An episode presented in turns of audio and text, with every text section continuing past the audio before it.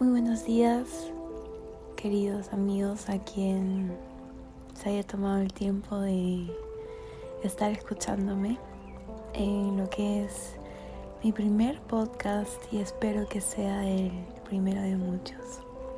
Yo me animé a crear este espacio porque la palabra es poder para mí y nuestra voz, nuestro tono de voz es tan maravilloso, inherente al ser humano que podemos regularla para ya sea calmarnos, darnos esperanza, sentir amor.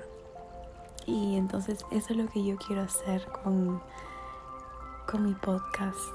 Hablar de temas que sean relevantes para ustedes, pero sobre todo que los ayuden a crecer como personas. Hoy día yo quiero que hagamos un viaje introspectivo de algo que casi nunca hablamos, nuestra mente. Yo que sé que ustedes saben que la mente es una herramienta y como tal tenemos que aprender a manejarla, ¿sí o no?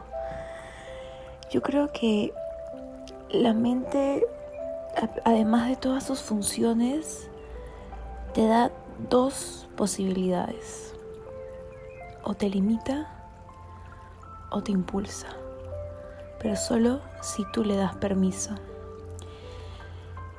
Tu mente va a hacer que lo que pase a tu alrededor lo veas como una cárcel o como el paraíso más hermoso, pero depende de ti. Yo creo que para poder empezar a decir que controlamos nuestra mente, primero tenemos que entender lo que sucede dentro de ella. Y una vez que entendamos cómo funciona nuestra mente, vamos a entender varias cosas, como por ejemplo, cómo y por qué este cambio que todos estamos atravesando nos ha afectado tanto.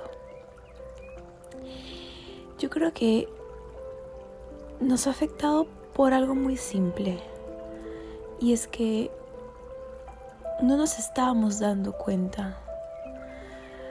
No sé si ustedes sabían que generalmente nuestra atención está perdida en un 60% del día. ¿Cuántas veces hemos dicho, wow, el tiempo pasa muy rápido, que la vida se pasa tan rápido? Y es que es como vivir un, un sueño. Estamos viviendo en un mundo de, de pantallas, de apariencias, de velocidad, de carrera, de competencia, que realmente no hay momento para la reflexión. ¿En qué momento del día nos tomamos ese minuto de tiempo para darnos cuenta que estamos aquí?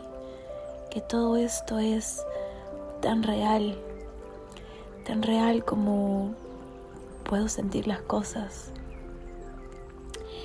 Entonces cuando llegó esta pausa forzada, es que nos vimos obligados a por fin darnos cuenta, darnos cuenta que es algo tan normal y tan humano. Y es que yo lo entiendo porque vivir en piloto automático por mucho tiempo sin darnos cuenta de que estamos viviendo un gran porcentaje del día sin ser realmente conscientes de que lo estamos viviendo, simplemente siguiendo la inercia de la vida. Y, eso también sucede porque no tenemos un propósito de vida muy profundo. Todo se vuelve mecanizado. Creemos que tal vez nuestro paso por el mundo es, es lo que la sociedad nos impone, ¿no? Nacer, crecer, estudiar, tener una carrera de renombre, hacer mucho dinero, familia, pagar el estudio a los hijos y morir. ¿Y ustedes creen que es tan básico la vida del ser humano? Nuestra vida no se puede no se puede poner tan monótona como si fuera el proceso productivo de, de una fábrica. Entonces, ¿cómo podemos darnos cuenta de manera consciente Yo creo que primero es imprescindible que, que tú lo quieras, que lo quieras desde el fondo de tu corazón y que empieces tú mismo o tú misma a darle importancia a este tema. Hay algo muy interesante para también entender cómo funciona nuestra mente y es de Daniel Kahneman. No sé si han escuchado del pensamiento crítico, donde él dice que tenemos dos sistemas de pensamiento, el rápido y el lento. Y es que el sistema rápido es el sistema 1, el cual no requiere de mucho esfuerzo, pues es intuitivo, es emocional, es rápido, es el que nos ayuda a tener esos atajos mentales, que tiene sus cosas buenas y sus cosas malas a la vez, pues nos permite tomar decisiones en un periodo muy rápido de tiempo. Lo malo es que esas decisiones generalmente tienden a ser equivocadas, pues son llevadas por, por el impulso. Un ejemplo en, en las ocasiones que nuestro sistema 1 funciona, cuando nos preguntan nuestro nombre, cuando nos preguntan cuánto es 2 más 2, o cuando huimos inmediatamente de, de un posible peligro. Por otro lado, el sistema 2 es el sistema lento, el cual implica bastante concentración, mayor análisis. El sistema 2 sale a flote cuando tenemos que resolver un examen de matemáticas muy difícil, cuando estamos, por ejemplo, también aprendiendo a manejar. Aunque el problema del sistema 2 es que a veces el sistema 1 influye mucho en su forma de pensar. Porque nuestra mente es maravillosa, al fin y al cabo lo que menos nos quiere hacer es hacer sufrir. Y es por eso que aprende muy rápido y siempre va a sacar eh, el mínimo esfuerzo para las cosas. Entonces, ¿cómo podemos hacer de que el sistema 1 no afecte nuestro sistema 2? Aprendiendo que hay diferentes asunciones heurísticas o también llamados errores cognitivos que hacen que nuestras decisiones sean alteradas. Y les voy a decir un, par nada más para que sepan lo, maravilloso que es nuestra mente y cómo esto también puede afectar nuestros pensamientos. Primero está el efecto halo, que es la percepción de un rasgo en particular influida por rasgos anteriores. Por ejemplo, si te gusta cualquier cosa, te va a empezar a gustar todo lo que tenga que ver con esa cosa. O haces asociaciones positivas o excesivas ya con, con esa cosa que te gusta. Y es porque tú ya le has añadido valor a lo primero. Me a explicar. Por ejemplo, si digamos, te encanta Facebook, encanta, si Facebook es tu vida, crees que es una herramienta maravillosa, automáticamente te va a encantar todo, pero absolutamente todo lo que tenga que ver con Facebook. Cuando te hablen de Mark Zuckerberg, por ejemplo, tú vas a decir me encanta. Cuando te hablen de Instagram, vas a decir me encanta. Y a veces esto hasta nos puede cegar, porque cuando pasa algún escándalo, no sé, digamos, eh, sucede un, un derroche de información privada por ahí y nos va a cegar porque nosotros ya hemos amado tanto esa cosa que, que simplemente no lo vamos a poder creer.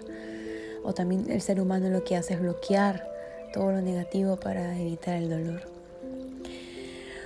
Otro error contigo, por así decirlo, es el sesgo confirmatorio. Y es que nosotros tenemos una tendencia a confirmar, recordar, validar y buscar información solamente aquella que confirma nuestras creencias. Y es que casi nunca buscamos opiniones contrarias. Solamente buscamos, por decirlo así, lo que nos conviene, ¿no? Y al final, a veces es, normal, ¿no? Porque uno siempre va a querer lo mejor para uno. Pero este pensamiento también nos hace que le demos menos valor a otras alternativas.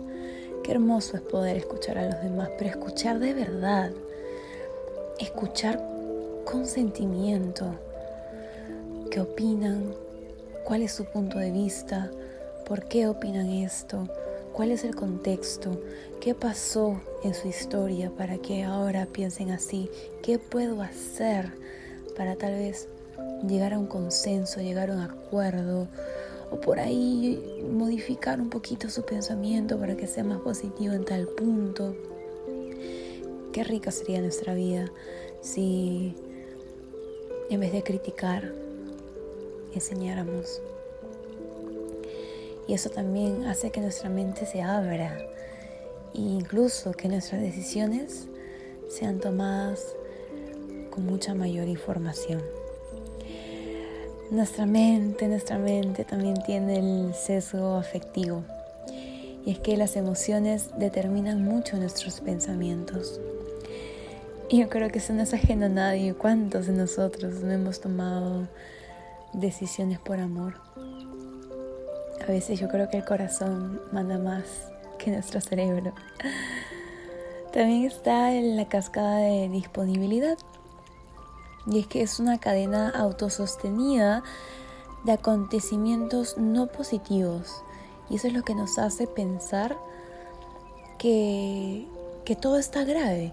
Porque a veces cuando los medios nos retroalimentan diariamente, diariamente con casos de violencia, ya nosotros, dentro de nosotros, empezamos a tener reacciones emocionales muy negativas y empieza a generar mucha preocupación. Y sobre todo esto afecta en las decisiones que tú tomas externamente. O sea, puedes tomar decisiones extremas que posiblemente no sean necesarias.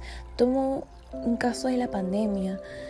Empezamos a ser bombardeados por información tan tóxica, tan desesperante que, que tuvo un efecto en nosotros e hizo que muchas personas lo primero que hagan es ir al supermercado y vaciarse de toda la comida, hacer compras compulsivas. Y díganme, ¿es justificado? No. Yo sé que estamos pasando por, por una situación terrible, terrible, algo que yo jamás me hubiera imaginado. Pero un día a mí me dijeron, el hombre no muere cuando deja de respirar, sino muere cuando deja de soñar. Dos cosas importantes que no podemos perder en nuestra vida, el optimismo y la esperanza. Cuando los medios nos muestran a cada rato casos de crímenes de personas extranjeras, no permitas que tu mente te haga pensar que los casos de violencia han aumentado y que eso se deben a esa persona solo porque lo estás viendo en los medios todos los días. Yo sé que hay violencia, hay muchas cosas malas en este mundo, pero no todo lo que está disponible en los, en, los medios de comunicación es lo que está pasando cada segundo. Investiga, indaga, cuestiónate, aprende a discernir y solo así saca tus verdaderas conclusiones. Otro error cognitivo que tenemos son las falacias narrativas. Y eso es que queremos darle sentido a absolutamente todo lo que nos pasa. Siempre queremos tener una conclusión. A cada suceso, aunque no sea de todo concreta, cierta y correcta, queremos darle un punto final. Esto es porque nuestro sistema 1 odia quedarse con la duda, quedarse sin sentido con algo. Por eso llenamos ese vacío con lo que sea, ya sea un paradigma social, un tema de religión o cualquier cosa que se nos ocurra. Y es que el ser humano no nos gusta vivir en, la incertidumbre, en no saber qué pasará. Por eso cerramos ese vacío con, con cosas que nos llenan. Y a mí no me parece del todo mal con tal que, ese pensamiento no te limite, sino que te, te mantenga a cuidar tu bienestar, tu salud mental y sobre todo que, que no le haga daño a, a terceros y que tampoco ese pensamiento controle todas las reinas de tu vida. Pero también de vez en cuando no busquemos siempre poner ese punto final en las cosas. No busquemos siempre tener el control de todo, porque así simplemente estaríamos viviendo esclavos del futuro. Y estos son algunos sistemas de creencias que tenemos que aprender a controlarlas y cambiarlas. Yo no creo que se puedan erradicar porque siempre van a estar ahí, pero mm, controlándolas, cambiándolas, van a esconderse y se van a quedar bien dormiditas en el fondo de nuestro cerebro, porque estas creencias que les acabo de decir em, nos pueden llegar a limitar y eso no queremos. Y tú me preguntarás, pero Alicia, ¿cómo yo puedo desaprender a hacer esto? Y es que como les dije, nuestra mente es una herramienta. Tú puedes desprogramar esas creencias e instalar esas nuevas que te sirvan para mejor, porque tú puedes reconfigurar tu mente, así como si fuera una computadora y dale reiniciar y ponle un programa nuevo. Yo quiero que tú ahora, después de escuchar este, este podcast, adoptes eh, los acuerdos. Unos acuerdos que a mí me cambiaron la vida, mi forma de pensar, son los cuatro acuerdos de, Miguel Ruiz.